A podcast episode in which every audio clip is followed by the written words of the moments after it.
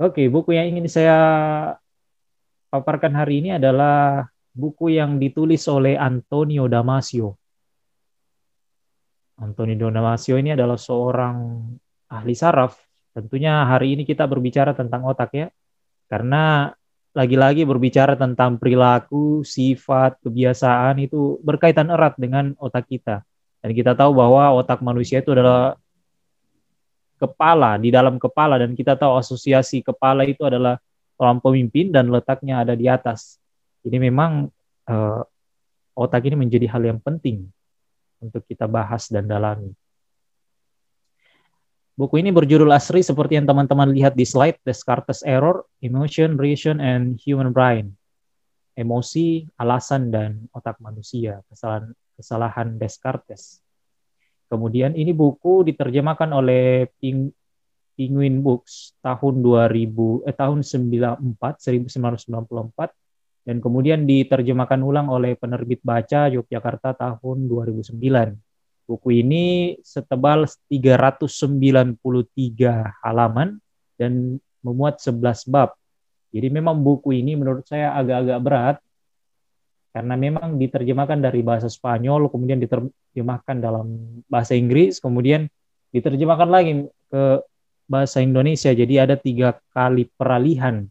Kemudian di otak kita itu kan memahami lagi, jadi empat kali proses peralihan ini, peralihan pemahaman. Tapi tidak menjadi masalah, kita ambil yang penting-pentingnya saja. Uh, mungkin karena waktunya ini cuma satu jam, saya akan presentasi kurang lebih 10 menit dan selanjutnya kita katanya jawab. Jadi kita perkenal dulu Antoni Diomasio, seperti saya katakan tadi adalah seorang ahli saraf berasal dari Portugis, Amerika yang berper, berpikiran skeptis, yang mengkhususkan dirinya pada kaitan antara emosi dan nalar.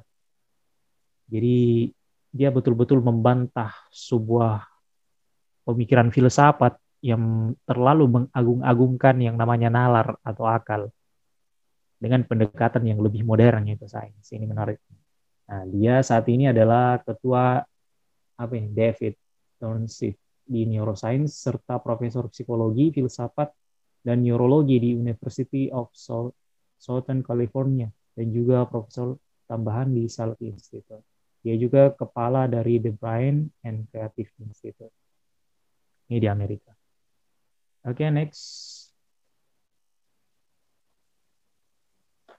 Topik yang ingin kita bahas sebenarnya 11 bab, tapi saya akan perinci menjadi empat yang akan kita bahas saja. Yang pertama tentang Phineas Gage. Ini kalau teman-teman yang belajar tentang otak pasti akan diperkenalkan dengan Phineas Gage. Phineas Gage ini adalah awal pembuktian bahwa neuroscience itu atau ilmu tentang otak itu ter terutama bagi kalangan kedokteran ini perlu mendapat perhatian yang serius. Karena Phineas Gage, kasus Phineas Gage yang akan kita bahas itu akan merubah paradigma tentang otak manusia yang selama ini kita sebelum-sebelumnya dipahami. Jadi sejak kasus Phineas Gage ini terungkap, atau terjadi banyak kalangan kedokteran yang mulai mendalami neuroscience. Kemudian kita akan mempelajari, membahas sedikit uh, tentang prefrontal cortex. Kalau teman-teman memegang kepala bagian depan ini, yang saya sering sering istilahkan bagian kanding, teman-teman ini dahinya, di dalamnya di balik ini ada namanya prefrontal cortex. Pre artinya pra, frontal bagian depan, cortex bagian luar. Jadi bagian luar kulit luar bagian depan otak Kemudian kita akan mendiskusikan salah satu teori dari Antonio Damasio di buku ini, yaitu hipotesis penanda somatik. Kemudian kita akan membahas sedikit sejarah tentang frenologi dan lobotomi. Next, Albert. Jadi emosi yang dimaksud di sini adalah yang dimaksud oleh Antonio Damasio itu adalah sebuah respon tubuh kita dan otak kita terhadap sebuah rangsangan.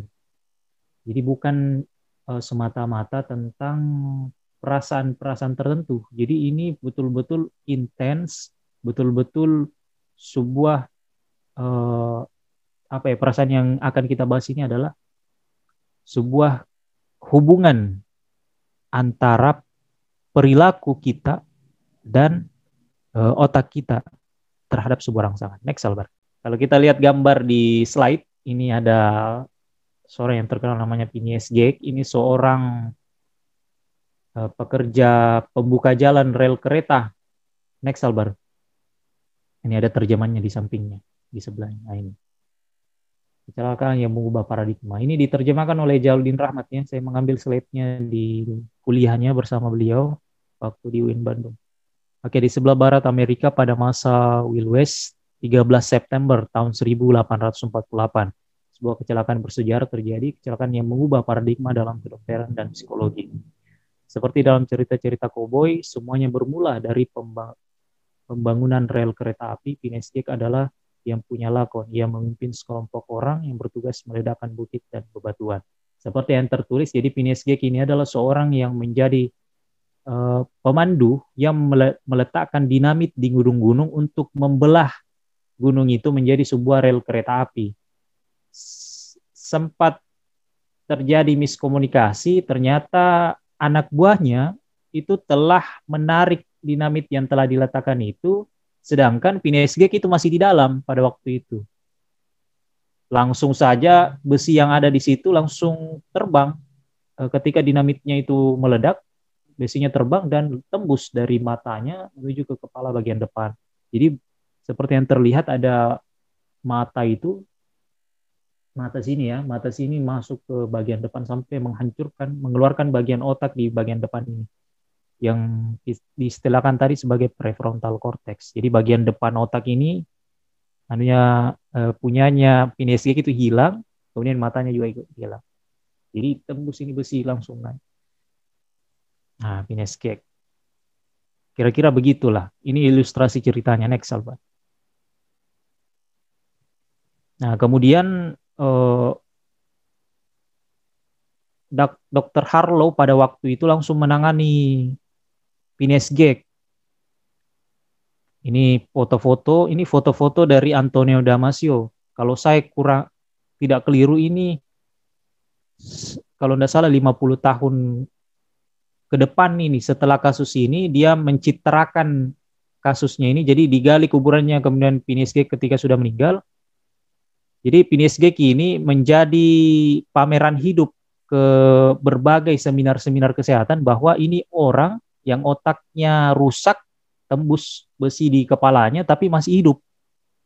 Jadi masih hidup dan dibawa ke seminar-seminar kedokteran. Ini membuktikan bahwa dan e, faktanya bahwa Antonio Damasio ini dulunya adalah orang yang sangat periang, sangat simpatik, orang yang terkenal baik, ke teman-temannya ini baik, terkenal juga dermawan, tidak suka marah, tapi setelah eh, terkenal juga cerdas, setelah eh, besi ini menembus kepalanya, kecerdasannya tidak berubah. Dia tetap cerdas, memorinya juga masih bagus. Cuman yang berubah adalah emosinya. Dia jadi gampang marah, dia jadi gampang sensitif, bukan baper, gampang sekali sensitif. Jadi pekerjaan terutama tugas-tugas yang diemban yang diberikan kepadanya itu tidak ada yang selesai.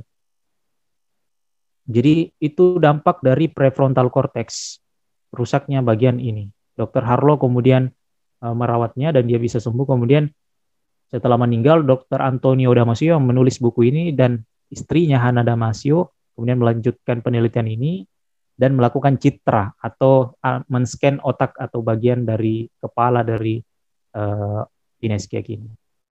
Dan inilah yang terlihat seperti gambar. Next, saudara. Nah, fungsi bagian korteks prefrontal seperti yang saya tadi jelaskan bahwa dia mengalami uh, terutama ada tiga hal yang menjadi fungsi dari prefrontal cortex kita ini yang sangat-sangat membedakan kita dengan binatang. Jadi bagian inilah yang di depan yang membedakan kita dengan binatang karena dia memuat hal-hal yang sangat-sangat penting yang mencirikan kita uh, menjadi manusia. Contohnya merencanakan masa depan, penilaian sosial, kemudian uh, social future plan nih perencanaan ke depan, social uh, social judgment, yang itu nanti kita, nah di sini kita bisa lihat tentang rentang perhatian, fokus, ketekunan, penilaian, pengaturan, kemudian empati juga diatur di bagian prefrontal cortex. Jadi kerusakan bagian ini sungguh-sungguh menghilangkan sisi-sisi kemanusiaan kita. Nah, seperti yang saya bilang tadi, banyak hal yang terjadi ketika luka prefrontal cortex. Jadi lukanya bagian depan kita, bagian depan otak kita ini bukan bukan terjadi ketika rusaknya fisiknya, tapi ada berbagai kebiasaan-kebiasaan kita yang tidak merusak fisik tapi mengganggu fungsinya. Contohnya berlama-lama menggunakan gadget itu akan merusak prefrontal cortex. Terutama juga itu yang sangat merusak adalah pornografi. Pornografi itu merusak bagian prefrontal cortex kita. Kenapa? Karena dia menjadi kebanjiran hormon, hormon-hormon eh, dopamin. Dia kebanjiran hormon dopamin. Ini ada channel YouTube yang menjelaskan dengan sangat baik kenapa bisa seperti uh, terjadi kerusakan apa penyebab pornografi merusak bagian depan otak kita itu sangat-sangat kalian teman-teman bisa cari di YouTube dampak pornografi terhadap otak. Ini di sini teman-teman juga bisa lihat beberapa apa fungsi beberapa dampak dari lukanya prefrontal cortex. Next Albert.